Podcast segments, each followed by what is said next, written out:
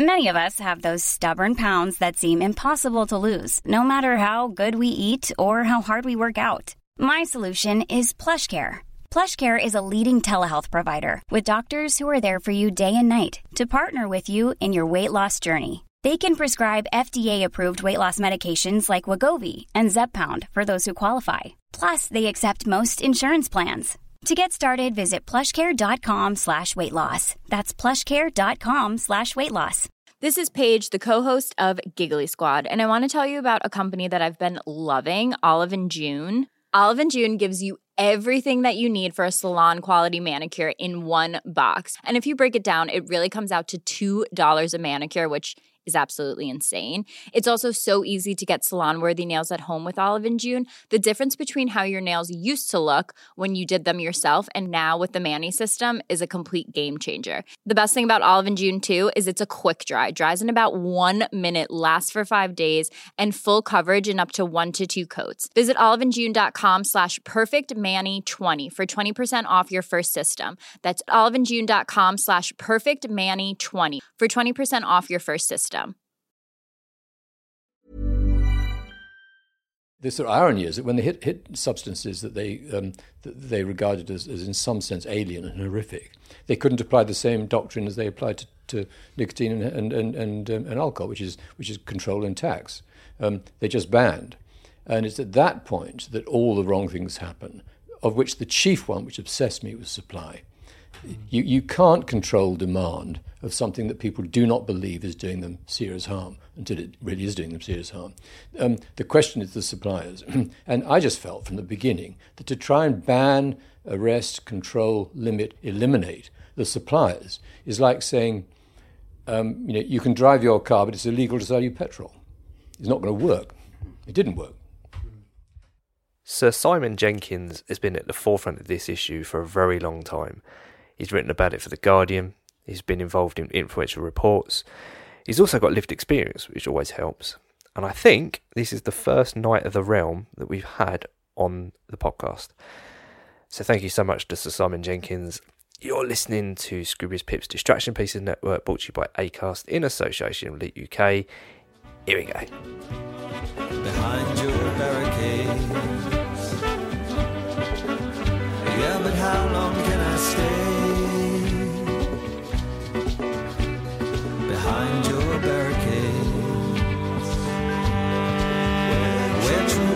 seldom stray.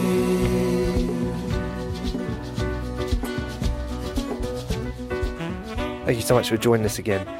As I said, we're talking to Sir Simon Jenkins, and it's a personal privilege for me, and I'm pretty sure the rest of us can agree with that because we're also with J.S. Rafaeli and Neil Woods, colleagues of mine, both of them have written a book called Drug Wars, which is out at the moment, and I very much urge you to go and get it. It's a perfect one to put on your list, along with their previous book, Good Cop Bad War, which is all about Neil Woods' story as an undercover cop. Let's get straight on with this because there's so much to unpack. So we're talking with Simon Jenkins in his house about drug war history I can't believe we're here with Simon Jenkins in Simon Jenkins' house with J.S. Rafaeli and Neil Woods because we're going to be talking about, well, all sorts. Because I think it's fair to say that Simon has been pretty much at the forefront of this issue, in, certainly in journalism terms, for a very long time. Because the war on drugs, in quotation marks, we you know we kind of still use that terminology. It's it's been a contentious issue since the seventies and beyond that. But you've been one of the first people to really champion the issue of reform. Um, at what point did things start to connect for you that actually we might want to do things differently? Well, I, I can't remember drugs at university. that shows how old I am. Um, and uh, it really wasn't an issue. I mean, a few weirdos took dope and so on, know what we called it then. Um, and it wasn't until I came to London to work and began to cover drugs as an issue in London uh, and that was exclusively heroin. I mean, heroin was the issue then. Um, uh, uh, that, that, that, I became aware of it. it. it. wasn't a problem, and the concept of there being a war on it would have been would have seemed ludicrous. There was a problem with it, uh, and that problem was with a few hundred, uh, never more than a, a thousand or so, um, addicts. And these addicts, a lot of them were nurses. there were people in the medical profession. there were people who, for some reason or another, had become addicted to heroin, and it was legal. They had to get a prescription. Uh, and I used to cover the the queue at the at Boots uh, pharmacy at midnight, one all night pharmacy in London, when they got their their shot for the new day. Um, and we regarded them as, as rather sad figures who, who needed sympathy. Uh, you know, there was there was a, there was sort of a, a, a, vicar who used to preach to them, and try and help them. It was at no point a, a sort of threat to society. And it wasn't until the, the, a few doctors started rogue prescribing that the thing sort of started to get out of hand, and that was illegal. And the law started to get involved with, with, with basically um, disciplining doctors. Um, but it wasn't for some time after that that the thing became a kind of a, a major issue, uh, and, and in particular, marijuana became an issue. That's the perfect segue because just before, as we were setting up, we, we were talking about this very issue, the fact that you was covering the line in boots. Um, we'll, we'll, get to JS and Neil on that very, very shortly because I know you're itching to speak on that because it's covered in the new book. Um, but what was that like? What was the what was the as you said the demographic of the people was probably very different to what we perceive. You said it's it's not who you think of, you know, the stereotypical addicts, which I again are using quotation marks. How how was that queue look into your eyes back then? My recollection is it, it was basically people not unlike me who'd fallen rough on rough times in some way. I mean, uh, the the, the dossers, the people uh, you know sitting, sitting around fires in the East End were on meths um, or, or something else but it, it, was it was nothing that we talk about now. Uh, and and it's really what fascinated me as, as as as the years rolled by was how he created a problem out of no problem. JS, I'm going to bring you in because it is it's covered in the book, isn't it? Drug Wars. Um, at what point for you uh, did you start thinking this is an interesting topic? Um, well, I've had a personal and professional interest in drugs for since my teenage years. um, but so I was interested in in this as an issue my whole life, and then obviously work with Neil on the first book. But it was really interesting what Simon just said, and it is absolutely that's very much the story that we were telling. Once you begin to dig into this, the history in a historical, from a historical research point of view, you start uncovering these statistics like. Uh, I don't have the exact numbers to hand, but at, like between 1959 and 1964, the number of heroin addicts in the UK would rise from 96 to 342. And I remember 342 is a real number. And this was considered a real uh, scandal and crisis that there were 342 heroin addicts. Um, and when the Misuse of Drugs Act was eventually passed in 1971, how many addicts, heroin addicts, were there in the entire UK? 1,049 and we've gone from that to several hundred thousand now. Um, but the idea, just the idea that there was a time in living memory where you could count, you know, the the number of heroin addicts in the entire country could fill a small could fail to fill a small music hall. It's incredible, it's, isn't it? And Neil, this is this is where your work comes in because you've got a lived experience of this. You were the you were the person that was ultimately charged with arresting the people that we thought was a problematic consumer. Uh, uh, what was that like within your job? And you cover it within both your books, but it must have been a, a, a nightmare, surely.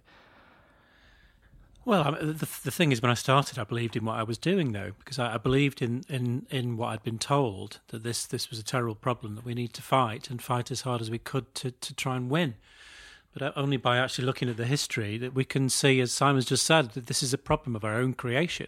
There was no problem until we perceived it as such and tried to do something something about it. Um, it it's it's really shocking just how much the the, the increase from a thousand up to three hundred and fifty thousand only twenty years later. I mean that that's horrific, and the, the cause and effect is is really quite clear.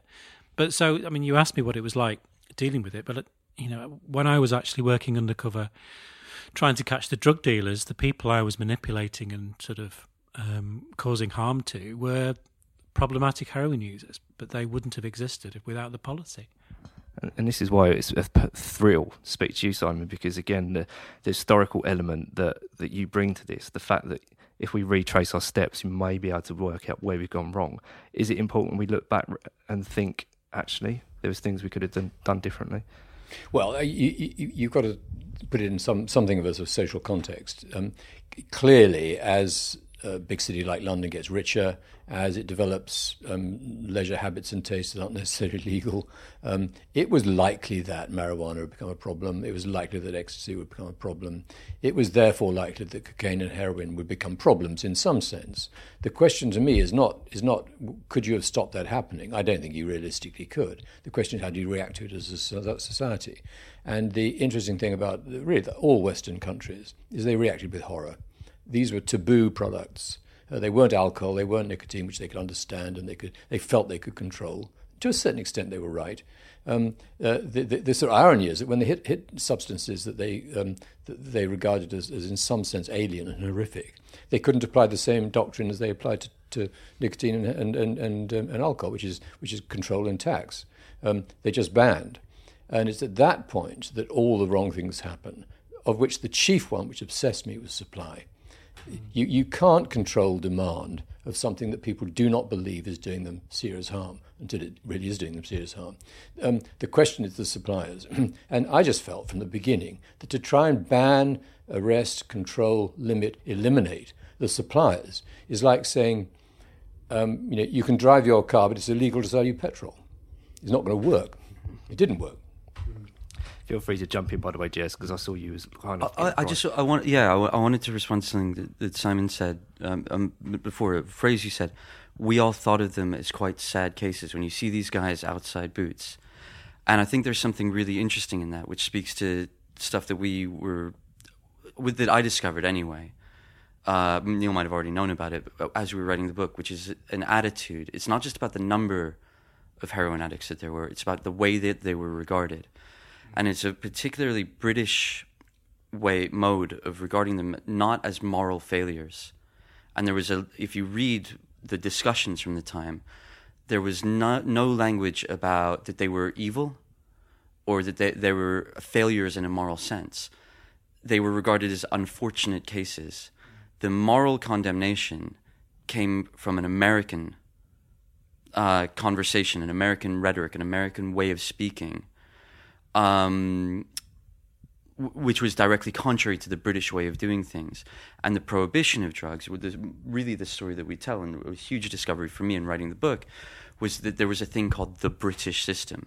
It was a British way of doing things, which was an absolute contradiction to the American uh, guns and ammo prohibition approach, and was internationally known in policy circles as the British system but has been completely written out of the story. It's a it's a lost thread of British history. So it was very exciting for for us to like uncover that. And now, I like whenever we do speak on this, I, the first thing I say is, "Who's heard of the British system?" Nobody's heard of it. It's been written out of our story, and to to me, it speaks to like really profound things in like the British intellectual and political tradition. Very precious, liberal, pragmatic traditions, and I think that's all for, true for you as well, right? Oh, ab- absolutely, yeah. absolutely. But but but no one's heard of it because the history is generally written by the victors, isn't it? And and the the drug prohibition is American moral imperialism, and they did win. We um, for, for now. For, now, for now, we we well, wait, um, wait a minute. They'll be, they'll be the ones that cure it. I have huge faith in America. Oh no, no, absolutely. I mean, I'm just I'm absolutely. on my way to LA at the moment. I mean, yeah. the, the, the, the, solution will be found. The problem is in America, and the solution is going to be in America. But that's a prediction. Yeah, well, well, I, I hope so. I mean, certainly proving uh, what you've said with um, with cannabis, what they're doing in California, going live this year, is is going to be huge. I think.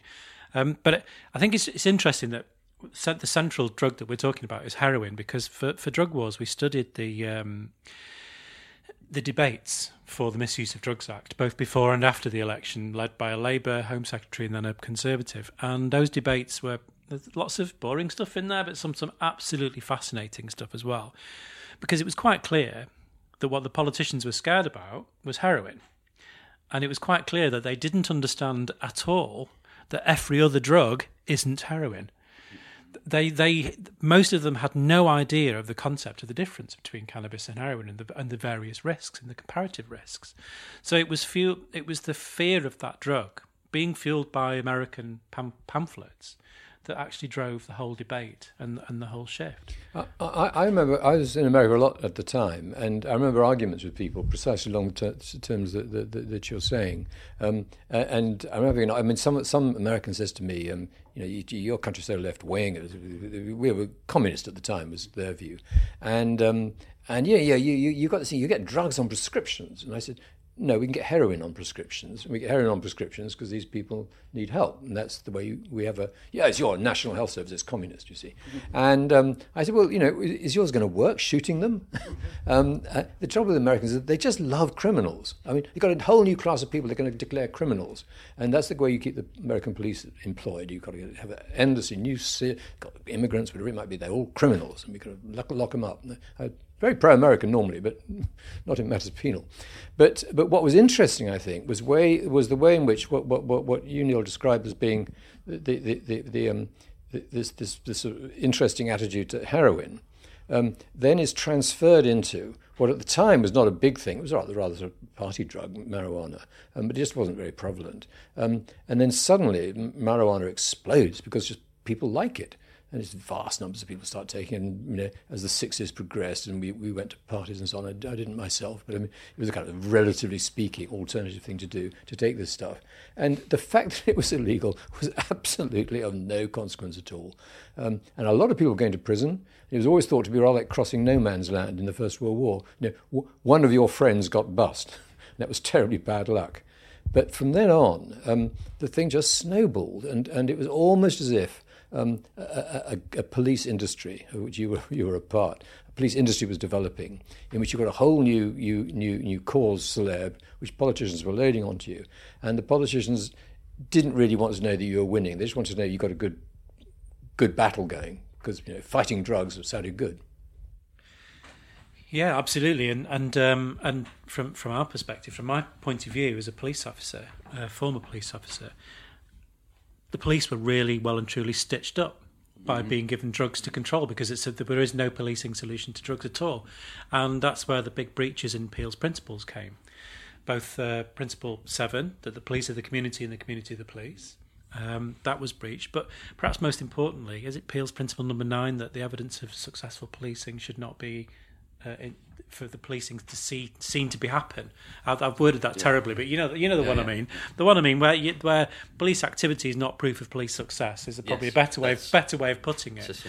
Uh, but but um, but unfortunately we have we have this world of um, photo op policing where where or the Royal Navy or the National Crime Agency will photograph tons of cocaine and and, and show this as as evidence of success without ever being honest that we don't actually seize more than 1% of the overall um, uh, percentage that's imported of any commodity. It's less than any business losses of any international corporation.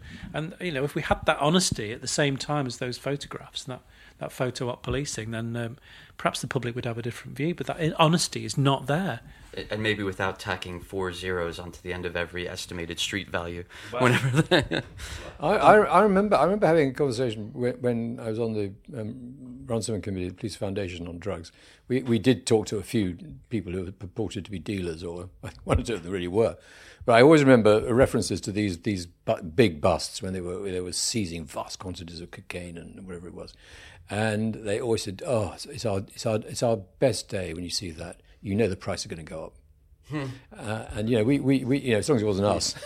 but, yeah. but I mean, the idea that seizing quantities of stuff is a victory is crazy. It just increases the price.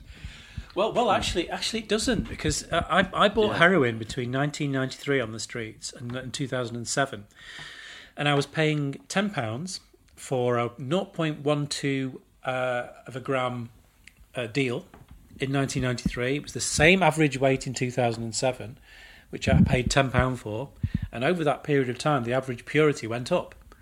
So, what other commodity is so inflation proof you would be paying the same amount for over that period of time, and the strength would go up? So, it, it doesn't have that impact. Since since drugs were banned, they've all, uh, over time, got stronger, more dangerous, and more varied.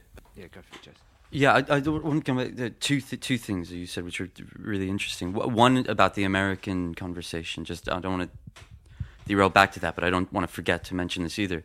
That though the Amer- that American conversation you're having is also inseparable from Amer- the American conversation around race and how each of these drugs, and a lot of what we trace back in drug wars is heroin was attached to the Chinese uh, and opium very early on from the 1880s.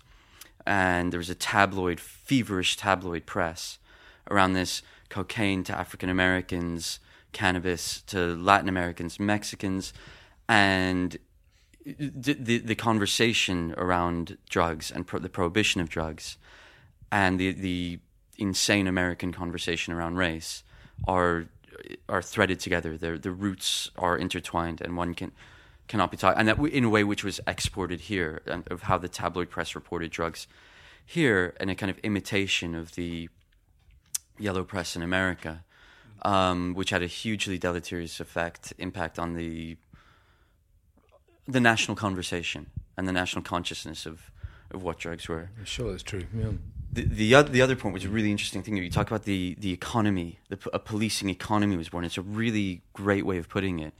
And what we uh, saw in drug wars from the sort of seventies till now is actually like twin economies were born. It was really interesting because um, in the seventies, early seventies, there there were very few drug dealers. Obviously, there were very few drug takers. Um, and the, like the aristocracy of the drug world were like the armed robbers. And we talked to guys who were like, who who came up in that era. And as drugs came in, they were like, "Yeah, of course I became a drug dealer.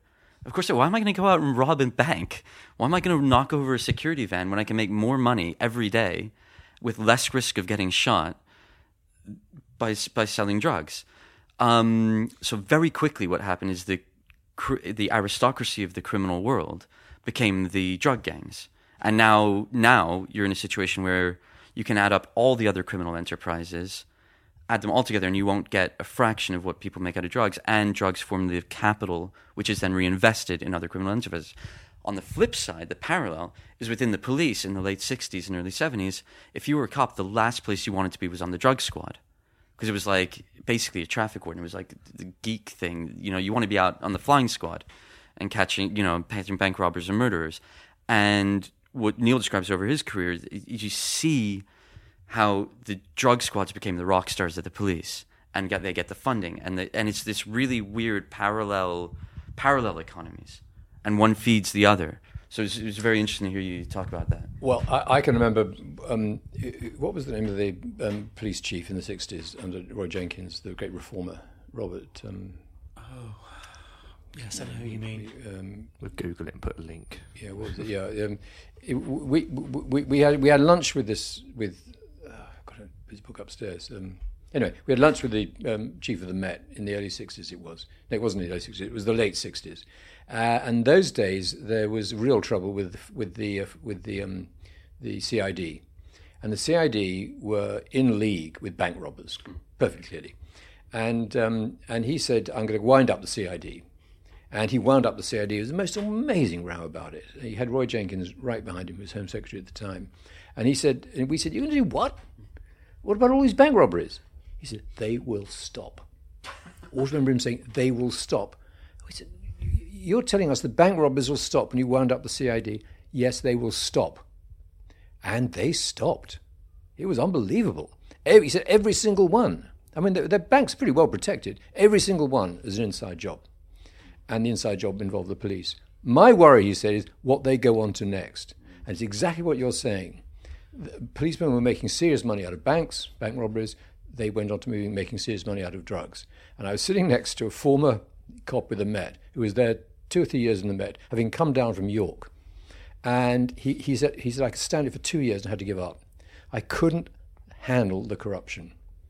And he said, I, I, said, well, what's it like in York? He said, it's nothing like the Met. Mm-hmm. And I said, is it really that bad? You know, this, is, this is recently, this is in the last 10 years.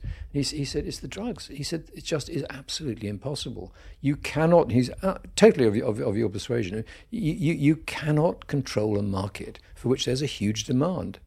You must have seen that in what you did, Neil, surely. Yeah, absolutely. I mean, nowadays we have a situation where the kind of corruption that I've seen could not be paid for with any other kind of criminality because we're so very good with CCTV and other w- ways of in- investigating crime. But there's never been anything in the scale of the illicit drugs market anyway. Um, I mean, in, in Good Cop Bad War, I, I talk about uh, having my team infiltrated by an employee of um, Colin Gunn's group. This he was paid two thousand pounds a month on top of his police wages, plus bonuses for good information. And um, by the time I met him, and thankfully sussed him out, um, he'd been in the police for seven years. Seven. Seven years passing information to one of the nastiest organised crime groups in, in the country.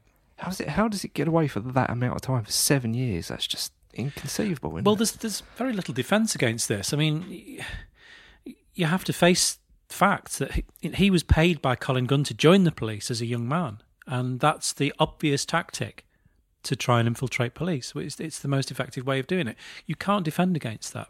So in in in, in the debriefs for that situation, senior police uh, and and various ones from Nottinghamshire have said to me since that we accept. They've said to me, Woodsy, we accept this happens. You know, with this much money involved, how can this not happen?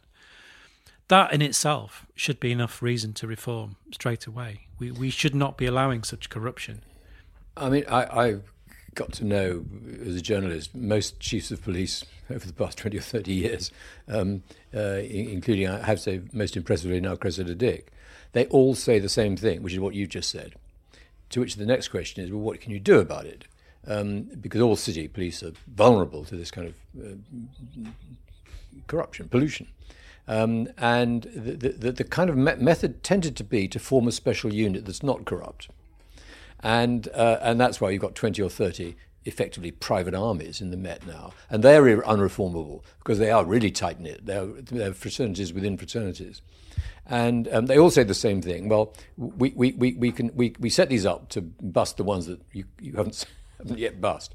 Um, uh, then they become problematic in themselves. The question is, how do you? They, well, then at least you can disband them and put the guys back on the street or whatever it is. Um, but of course, it, it, it is a very unsatisfactory way of running a police force, and not to mention running a city.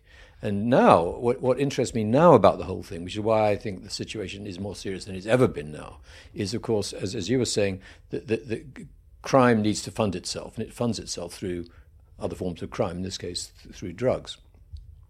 The, the, the, worst thing that's happened in London in the last 10 years is, is the gangs. And, and, and, it's the relationship between new groups coming into London looking for security, finding it within their group, and their group becomes a gang. And the gang has to find a way of financing itself. It does it through drugs.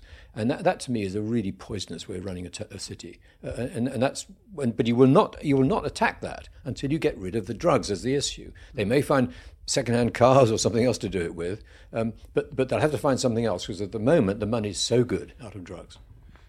Yeah, absolutely. But you Uh, quite often when I debate police officers, one of the things they will say is, "Well, it's pointless getting rid of the drug markets because the criminals will just find other criminal things to do," which is which is very illogical because crime's not caused by criminals; it's caused by opportunity, and the opportunities for other crimes are already being taken.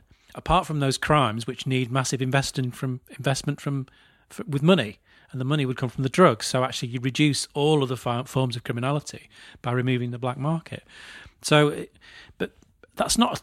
I don't think that's a complicated thing to understand, and I, and, and I think most police, most police will understand that. But the reform, the lead, the leading voices of reform are increasingly from police. For example, in Durham or North Wales or Birmingham, and I, I predict and hope that they will continue to be so because we we need to be honest about what we're seeing. I think. Yeah, and certainly the in what we're saying about corruption. Um, the whole last chapter, the last two chapters of Drug Wars are, is specifically about police corruption.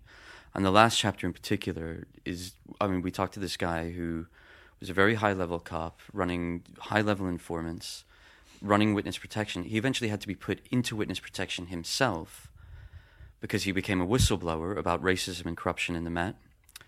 And the worry was that his corrupt police colleagues were going to take a hit out on him using their own network of informants. Um, what he describes is s- such deep endemic corruption. Um, and he's very clear, and the evidence is very clear that that, that form of corruption can can only come from the uh, illicit drugs market. And yes, there was back in the day the bank robbers colluded with the flying squad, and it was definitely a problem. But comparing that to what's going on now is comparing a semi-severe hangover with the bubonic plague. It's just different leagues. Yeah, it's different leagues. It's yeah, sir. I, am interested to pick up on the on on, on the the, um, the objection that um, if we if we give up on drugs, they'll find something else, or um, uh, you know, th- there's always a market for the illicit, illicit, illicit, cigarettes, illicit hooch, and so on. They're not big markets, but they're always. There's no point in doing it because something else you're going to posit is going to be worse. I, I, just don't buy into that, and I'm fascinated to watch now in Los Angeles, in, in California, and in Colorado and, and, and, Washington State and so on, um, what is really happening? What is happening to the people who used to peddle marijuana? Well, the answer is most of them are still peddling marijuana. They aren't going to prison. Um, but um, but I mean the, the, the, the, absurdity of it here is you've got you've got kind of squalid deals taking place behind pubs you know all over London, whereas whereas in my son's part of California, um, you know their courses now in in in um, in uh, in uh, tasting different sorts of marijuana. There's there's um, there's uh, sommelier, sommelier, classes. Courses, yeah, uh, yeah. I mean, it is now very very high grade. Um, Sonoma County, um, the, the, the the actual vineyards are being converted to marijuana fields. I mean, they're, they're, this is now a totally legitimate industry. Now, I am sure there's trouble on the cocaine front. I just don't know about that. But clearly, um, the, the, the, concept of going legitimate with marijuana is no different from going legitimate with alcohol back in the prohibition period. Uh, and and it, it, the only way you get crack this, I think, is just by publicising all this. I kind of write all, as often as I can. I write about about you know going to a marijuana tasting in, in LA or whatever it might be, um, because because we're looking primitive in this country now. We're just mm-hmm. looking primitive. No other word for it from from being absolute world leaders, from a position that Britain occupied for so long with the British system as an absolute world leader and the invention of what we call harm reduction. The whole strategy of harm reduction is a British invention, it springs out of a British intellectual tradition in a really, again, it's just a very precious way of thinking. The liberal pragmatism that was born in this country, and we've completely lost it. We've um, it's it's tragic, and it's uh, it's something that could be reclaimed. It's ground that could we could lead again very without breaking sweat. It wouldn't be hard. It would just take a bit of moral courage from our leaders. And, and this is really interesting because it, there's so much that I want to get to there. Because um, I was reading some of your old articles, Simon, and and you bring up the point that something that we address, and it's something that kind of JS touched upon with with with what we're doing with with race issues. You know how it just completely gets. Um, balled up and raked up within the drug war, but you also brought up the, the historical precedent of the moralisation of homosexuality and how we did start locking people up. We stopped locking people up for that. It, can we draw parallels from that, or is that a little bit too crass? Can we can we actually still think in terms of this is a moral issue, and if you present it in the right terms, publicity wise, people start to get it. Is that where journalists start to come into their own? Well, I mean, I, am reluctant to uh, uh, ascribe too much power to journalists, but I'm also reluctant to let them off any hook.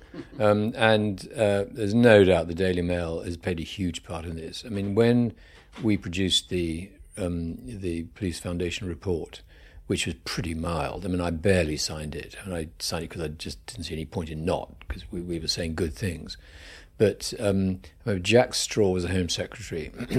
he was telephoned by Alastair Campbell, who said, This thing's coming out, and um, if we look remotely soft on it, we're going to die, we'll be killed. You must write a piece right now for the News of the World, slamming it in advance.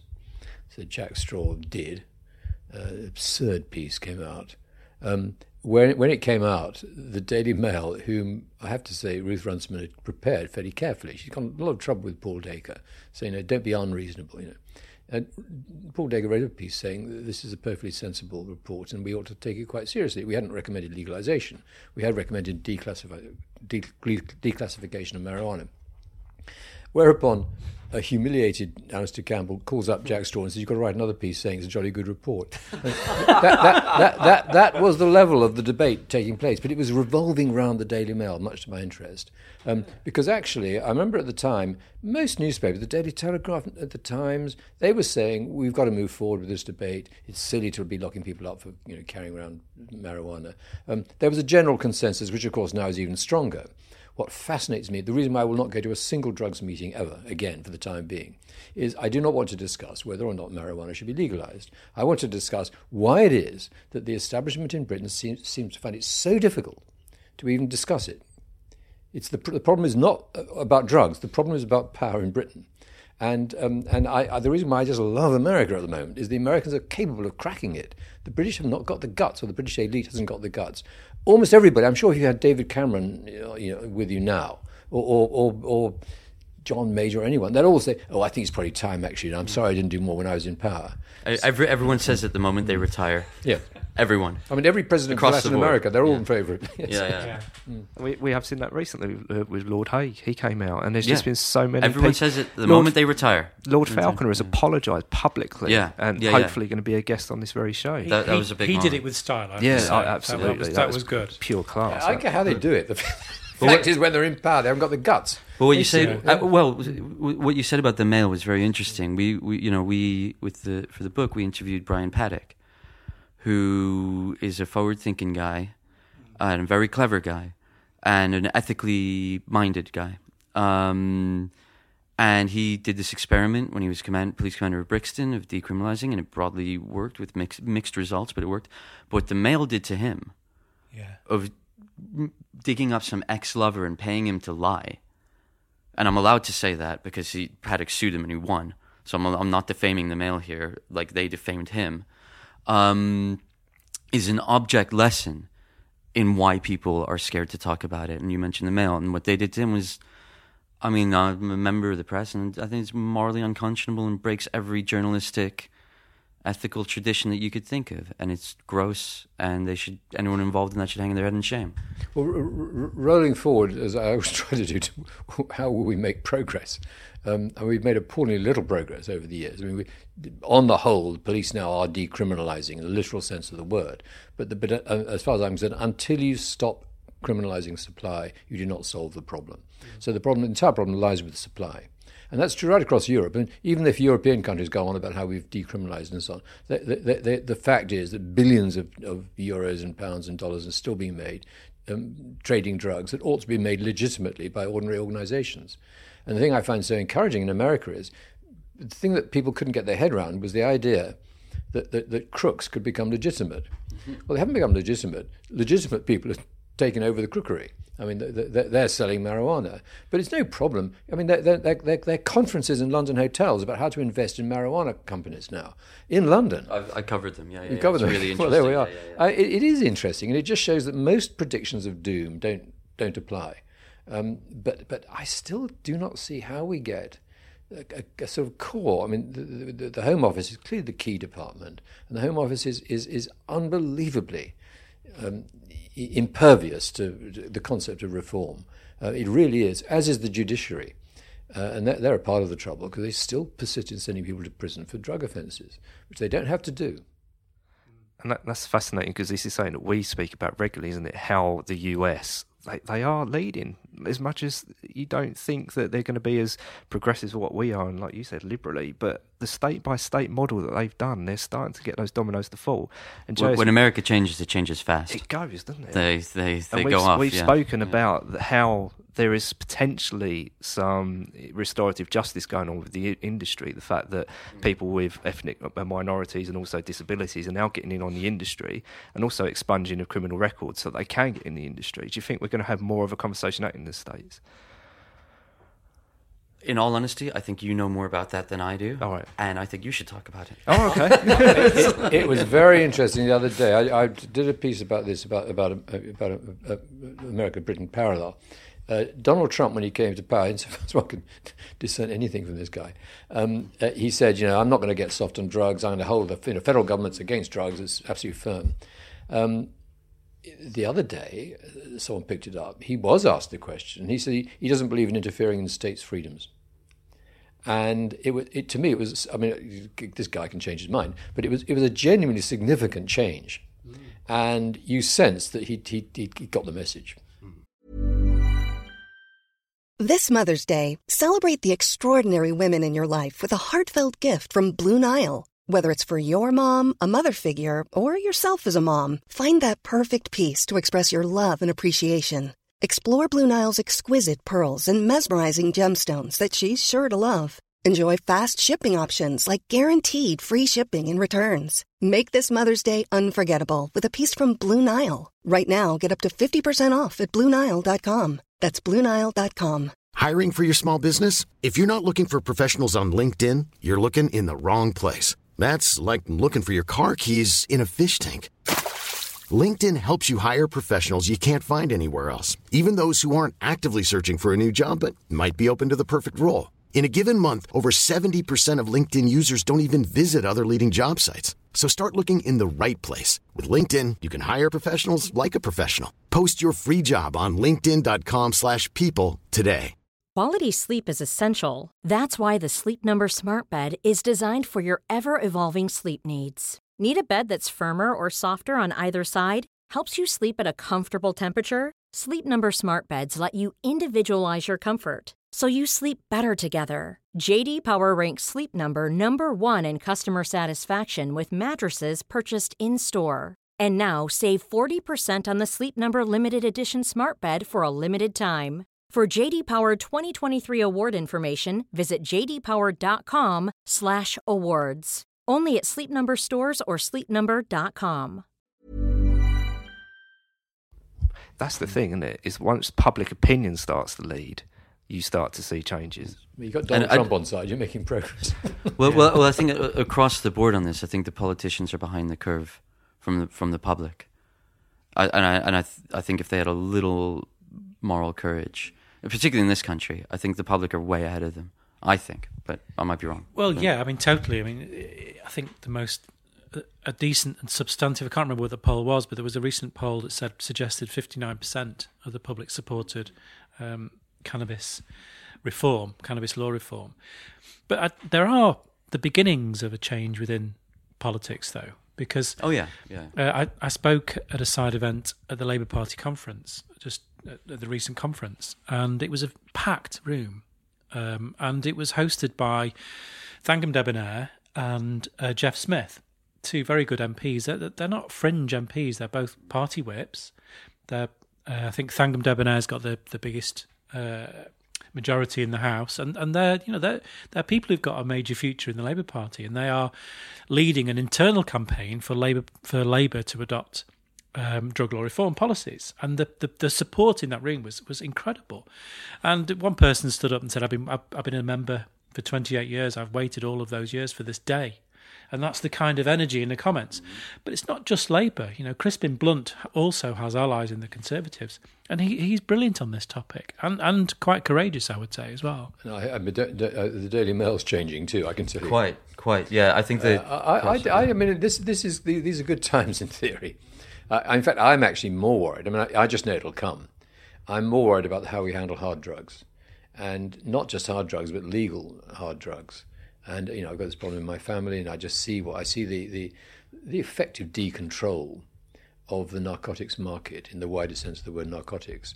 And the one thing I don't want to see, I don't want to see a policeman anywhere near it. Whatever problems we got, they will not be solved by policemen, with all respect to your profession. Uh, they will be solved by, by, by medics, um, by, by, by the care system, by the education system, whatever.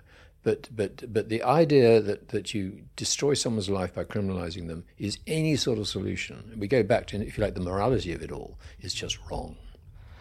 I'll bring you in on this, JS, because that's a really good point. Is that how that we get listeners on this that have got no idea on drug policy. We manage to get entry level people, so we're quite lucky on that. So, how do we solve someone's concern of hard drugs in quotation marks? What is the British system that you write about in drug wars? So, as so, most of the drugs that we talk about, opium and stuff, were originally legal. You could buy them at high street stores. I'll give you the super fast version. As the 19th century turned into the 20th, new professional classes emerged. Like pharmacists was a new idea that you'd have a professional pharmacist, and a new civil service bureaucracy was created in the Home Office. And what immediately happened was there was a tussle, a sort of turf war between these two systems, two bureaucracies about who was going to control the these drugs. In America, the law enforcement guys were always going to do that. In Britain, what happened was the medical profession took over with loose control from the Home Office. Um, and through that system, If you were a, if you were a heroin addict, you got a prescription from your doctor. Um, it was just not considered an issue which the police were the appropriate tool to deal with. Um, what that, that that has many effects on how a drug market works, but its main effect is that there there's no black market. There's no incentive for anybody who is an addict to sell to another person to finance their own habit. And that, what I just described, is the main mechanism through which drug addiction spreads. If you look at the epidemiology of drug addiction, heroin addiction in particular, that's how it spreads. So if you're an addict, basically you have a choice. You can go out and steal 100 pounds worth of stuff every day, which is quite a hassle. Or you get six other people addicted, become their supplier, and that finances your own habit. In a sentence, that's how heroin addiction spreads.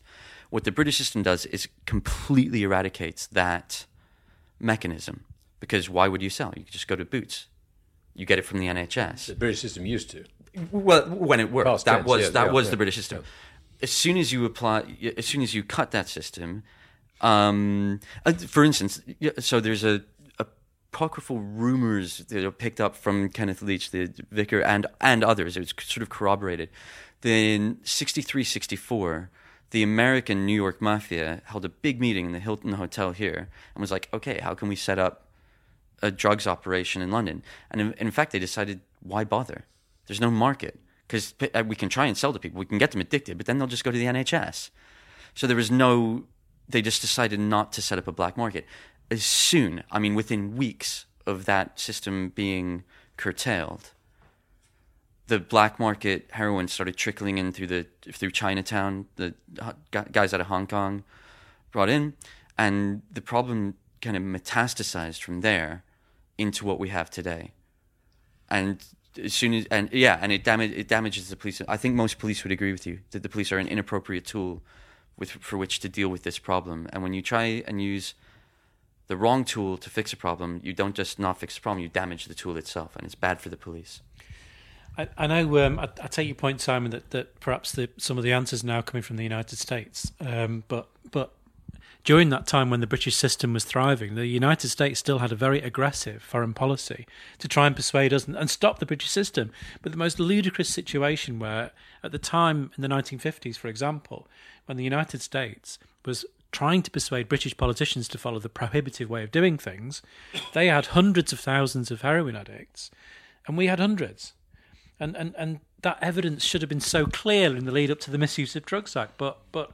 It, but the debate was farcical, unfortunately. But as I always say, like when it comes to drug policy, never underestimate the capacity of politicians to ignore evidence. yeah, absolutely. Well, well the, the, Misuse of Drugs Act, I remember it, was, was primarily directed at the fact that that that, um, that the illicit suppliers were, were in effect undercutting the NHS. Um, so it was it was it was it was a, almost sort of a benign concept, um, but it required classification and all these things to happen, which which just got out of hand because the, the zest to control got the better of everybody. Um, but the but the I mean I, I kind of started with a sort of old-fashioned neoliberal market economy approach to all this. As you know, just look at the market. What's the nature of the market? Where where where is the demand, and how does the demand meet supply? And I mean, what what what you said about about how, how you how you make money as a heroin addict is is, is so true. I mean, we had, we had a, we had a girl looked after our son, and uh, when he was very small, she was actually a golden girl. She'd been a nurse, and I'd had a conversation with her. I'd, I'd had peritonitis or something. I had a shot of what it was, advanced morphine, and it was the best thing I've ever had in my life. And on uh, on day two, when he comes to give me a, a, a, sleeping pill, I said, "I want what I had last night." And then the nurse said, "You can't have it. You can only have it once." Doctor says you can only have it once. And I said, "I'm an NHS patient. I want my rights. I want what I had last night." And she said, "You can't have it. I just it's, it's totally forbidden to give it to you twice." And I said, "Well, you know, I want to know what it was, and I want to know." And it was interesting because this girl um, had said to us, well, she was in exactly the same position and she had it. And because she was a nurse, she could have it twice. And she became an addict as a nurse, mm. drops out of hospital because she becomes a serious addict, desperate, has a boyfriend who is an addict, and th- that was it. Now, she comes to us, we didn't know any of this. She's with us two or three years, vanishes one day in prison. Mm. I think to myself, what kind of system? Mm what kind of problem is that the answer to? and and it, it, it, was it was the collapse of what you call the British system, um, and we we haven't advanced on that in 20, 30 years. You, you cover that in both books, Good Cop, Bad War and Drug Wars, Neil, and especially in your career, you must have seen how vulnerability was the precursor to a dependency, surely. Well, yeah, absolutely. Um, I mean, I spent a lot of time getting to know problematic heroin users, and I think something we haven't touched on here in particular, which I think is a very important thing to mention with heroin, is that it's not the chemical hook is the story. If if someone you know, people can go into hospital and have that shot of morphine multiple times, and it, most people are going to have no problem and not get addicted to it, despite the theoretical idea that it's a chemical hook which causes it. It's not.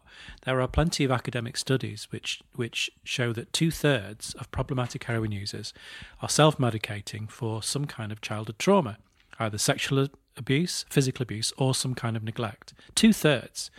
It's not just me saying this, and many academics say it. And this is an important point to note. So that if, if at the times when I was picking on those problematic heroin users and manipulating people to introduce me to gangsters, what I was doing was manipulating people who were self medicating to try and deal with the memories of their childhood. And this is the reality of drugs policing, where someone has a drugs problem, you're just you're just making a miserable life more miserable.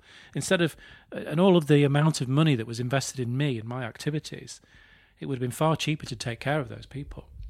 If if uh, if we come back to the role of the policeman in this, um, the the, the uh, t- t- take another problem which is mental health at the moment.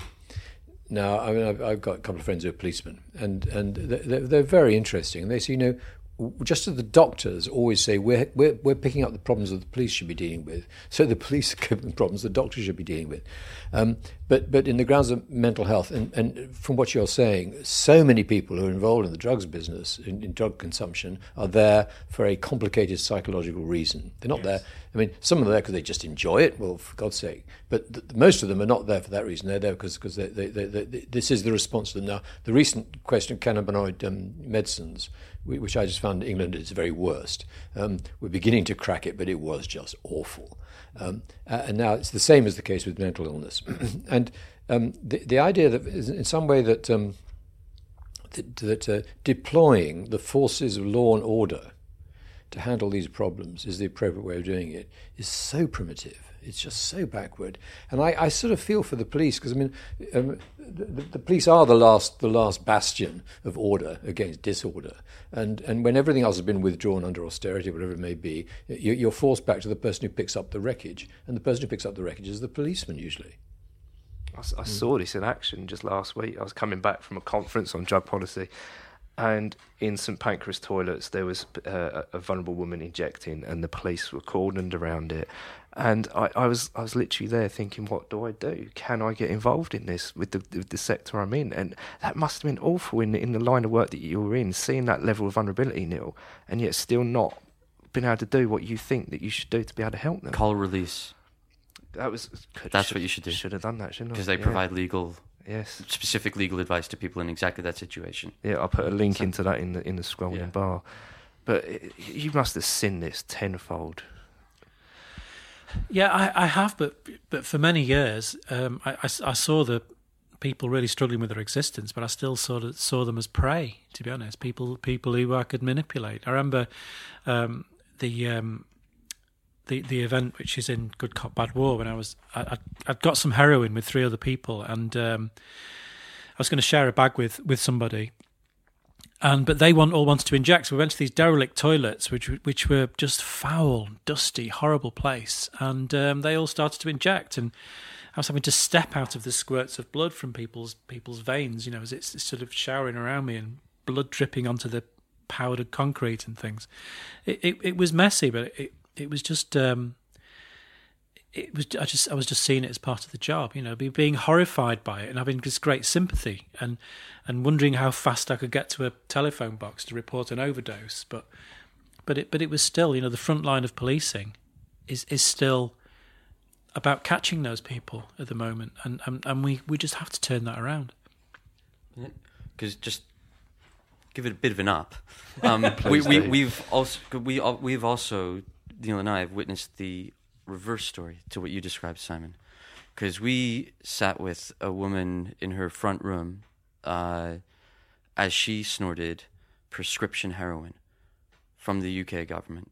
There are still a few hundred people who do get prescription heroin. The British system never actually died. It sort of bubbled along under the surface. It was just curtailed. They did a classic British sort of political fudge where they like said, okay, you're allowed to do it, but you have to apply for a special license, and then just stopped issuing the licenses. But it did survive under the radar, and there are still people, a handful around, who get prescription heroin. Now, this woman had been a very long term, is still a long term heroin addict. She's been using about 45 years, and she was living a very chaotic life. Uh, had went through some really rough times in her life, a, a semi-abusive kind of home life, ran, which she ran, from which she ran away, um, and she had supported her habit for years from selling to sex workers she was arrested, but instead of putting her in prison, she, there was one forward thinking probation officer who absolutely changed the course of this woman's life because she had heard of this clinic in Liverpool run by this guy named Dr. Marks who was pre- prescribing heroin. And she went and she spoke to the guy, and he gave her a heroin pres- prescription, which he has maintained to this day for 40 odd years or whatever long since the mid 80s. Um, and the moment she got that prescription, she never bought from a drug dealer again. She had a regular supply. She's still a heroin addict now, but from that moment, she regularized her life. She got a job. She she bought a flat, and we sat in her flat, which she's she paid, owns. paid the mortgage off. She's yeah. paid the mortgage off. She has another flat which she rents. She uh, she has she still works full time. She has a daughter and a granddaughter who've never touched drugs. She's a, a citizen, a member of society but she uses heroin every day still. She's good company, actually. And she's all right. Yeah, Yeah, she's yeah, all right. yeah. She can tell the story. She's all right. She makes a good cup of tea. Like, yeah, she's sweet. Yeah. Um, Yes, a lot of it's to do with the, with the, with the words you use. I think. I mean, I, I, Yeah. I've always I've been always fascinated by the, the I think having once had colon cancer, how, how the word what, what words you use to describe it. And I met a person who was an oncologist, a brilliant woman, and she her special subject was the language of cancer.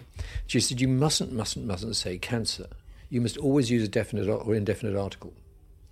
a cancer. If you've got a cancer and you've had it out, it's gone. You haven't got cancer anymore. If you've got cancer, it's a sort of death uh, wish. And the, the same in a sense, I mean, the way you were talking about drugs there, I mean, the language we use to describe it, and the reason why I say like what's happening in California is they're talking about marijuana as if it was wine. I mean, it's on the wine pages of the bloody newspaper. Um, the, the, the, it, it's, it's coming into, in, in, in, into conversation in a way in which you're discussing taste and style and brand and image and all these things that go into discussing food and wine. or Um, any other commodity. As as oppo- as opposed to as opposed to even it, even it not being a crime, but even being a problem. Yeah. It's not. It shouldn't see it as a problem. Now, I think making the leap, and it's the big one, making the leap from from from marijuana to to, to cocaine and heroin, particularly to cocaine, um, is is going to be difficult. Because um, I mean, I can't quite see a cocaine sommelier, but maybe maybe, maybe there's one in the making somewhere. Um, but but it, but the way we discuss it is so important to the politics of it.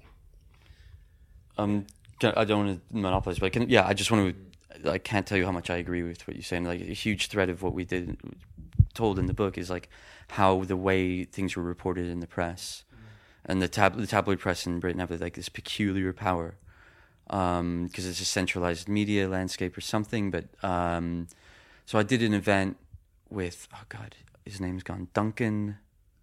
He's a veteran crime reporter. He was the crime guy at the Guardian, Duncan. Scottish name. Uh, it's gone. Duncan Campbell. Ta- Campbell, yeah, he wrote Hack. Yeah, no, Ha- yeah. yeah, yeah, yeah.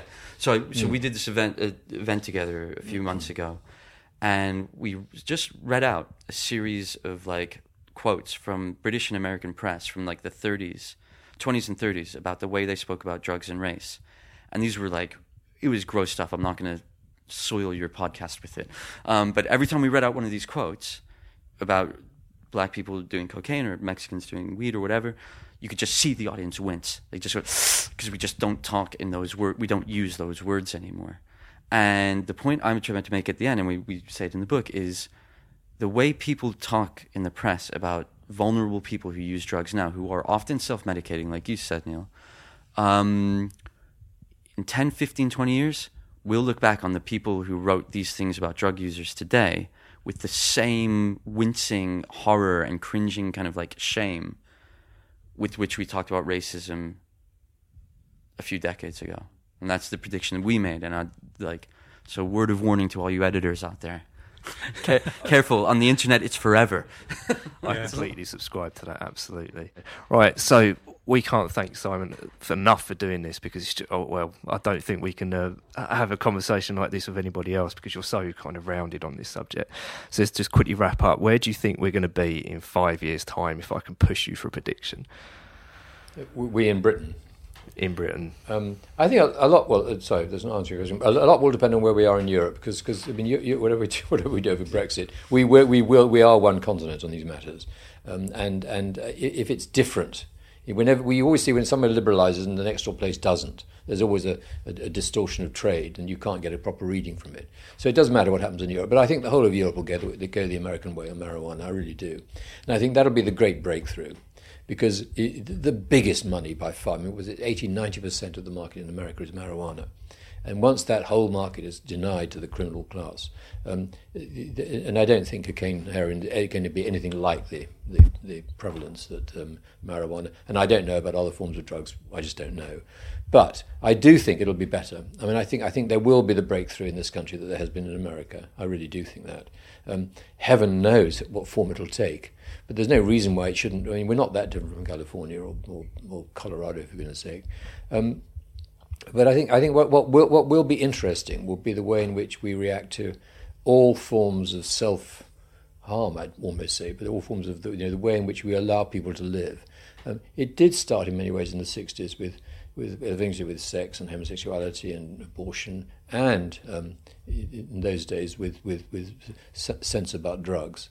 Um, and we have moved on the whole in a progressive way. I'm, I'm, I'm, an optimist about the way society develops. So I do think it'll develop in, in a decent direction here. It, it just simply amazed me it's taken so long, that's all. But I'm, I'm an optimist. And, and just very, very quickly from JS and Neil, pushing you for a prediction in five years' time, where do you think we'll be? Well, I mean, I, I agree. I hope I hope we're there with cannabis, but to, to me, more important is um, returning to a British sense of harm reduction and having harm reduction policies with with every drug. Um, having harm reduction as an overriding principle in how we look at every drug is the way forward, I think, because eventually the conclusion is the ultimate harm reduction is a regulated product. And JS? Yeah, like I mean, echo what Neil says. I mean, uh, I'd urge people to stay true to a pragmatic British liberal tradition, and to me, uh, prohibition prohibition of drugs is you know that bit in the cartoon where the wolf has chased the bird, but then he goes off the cliff, but he's, his legs are still whirling, but he hasn't quite looked down to realize he's run off the cliff. That's what prohibition is right now. He's off the cliff, and he's about to look down and go. Pew! I love that. That's a perfect metaphor. Well, Simon, Sir Simon Jenkins, thank you so much for joining us on this podcast. Yeah, thank you. Thanks.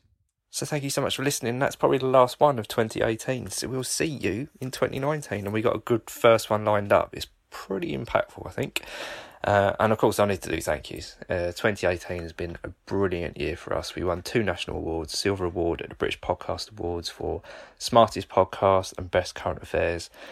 We beat Blue Planet, Ed Miliband, and Radio Five Productions, which is just crazy, isn't it? The fact we're competing at that level.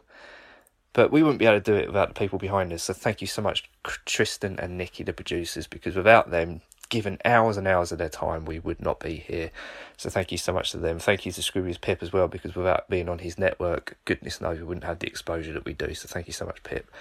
And also, while I'm on the subject of our network, please do listen to all of our Distraction Pieces Network guys, which are Say Why to Drugs with Suzi Gage, uh, Hardcore Listening with Christian Stew, uh, Films to be Buried with with Brett Goldstein, which is just rocketing up the charts. Off the Beaten Track with Stu, which again has done really well on iTunes. And also Tuesday Night George, Jim Smallman, who's always brilliant. He's just fantastic. And also, thank you to My Name is Ad for making us look pretty. Goodness knows we wouldn't be here without you either, because you give us a sheen. So thank you so much. If you need any artwork, go find My Name is Ad. And of course, the social media. Without our two social media workers, John Harris on the Distractions Pieces Network, please listen to his podcast, The Dream Factory, because it's genuinely fantastic, and I'm hoping to be a guest fairly soon. And also on Leap channels, go find John Cross, who is our tireless social media manager. He does at UK Leap on Twitter, at UK Leap Instagram, ukleap.org on Facebook, and ukleap.org our website. Finally getting to remember them. Right, now I've rambled on. I'm going to wish you a very, very happy new year. Thank you again for all of the interaction you give us, the shares, the likes, the nice comments, the ratings. It all helps. And we're going to do it, aren't we? We're going to achieve this. We're going to uh, destigmatise addiction and make sure we get some degree of drug law reform pretty damn soon. So, on that note, thank you so much. We'll see you again soon. Bye. Behind your barricades. Yeah, but how long can I stay? Behind your barricades. Where true love seldom strays.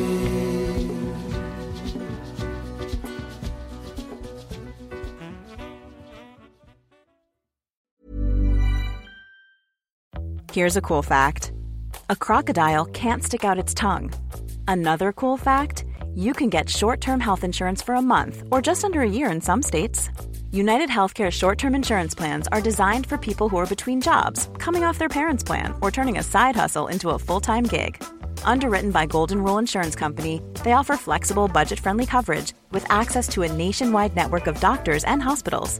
Get more cool facts about United Healthcare short term plans at uh1.com. Normally, being a little extra might be a bit much, but not when it comes to healthcare. That's why United Healthcare's Health Protector Guard fixed indemnity insurance plans, underwritten by Golden Rule Insurance Company, supplement your primary plan so you manage out of pocket costs. Learn more at uh1.com.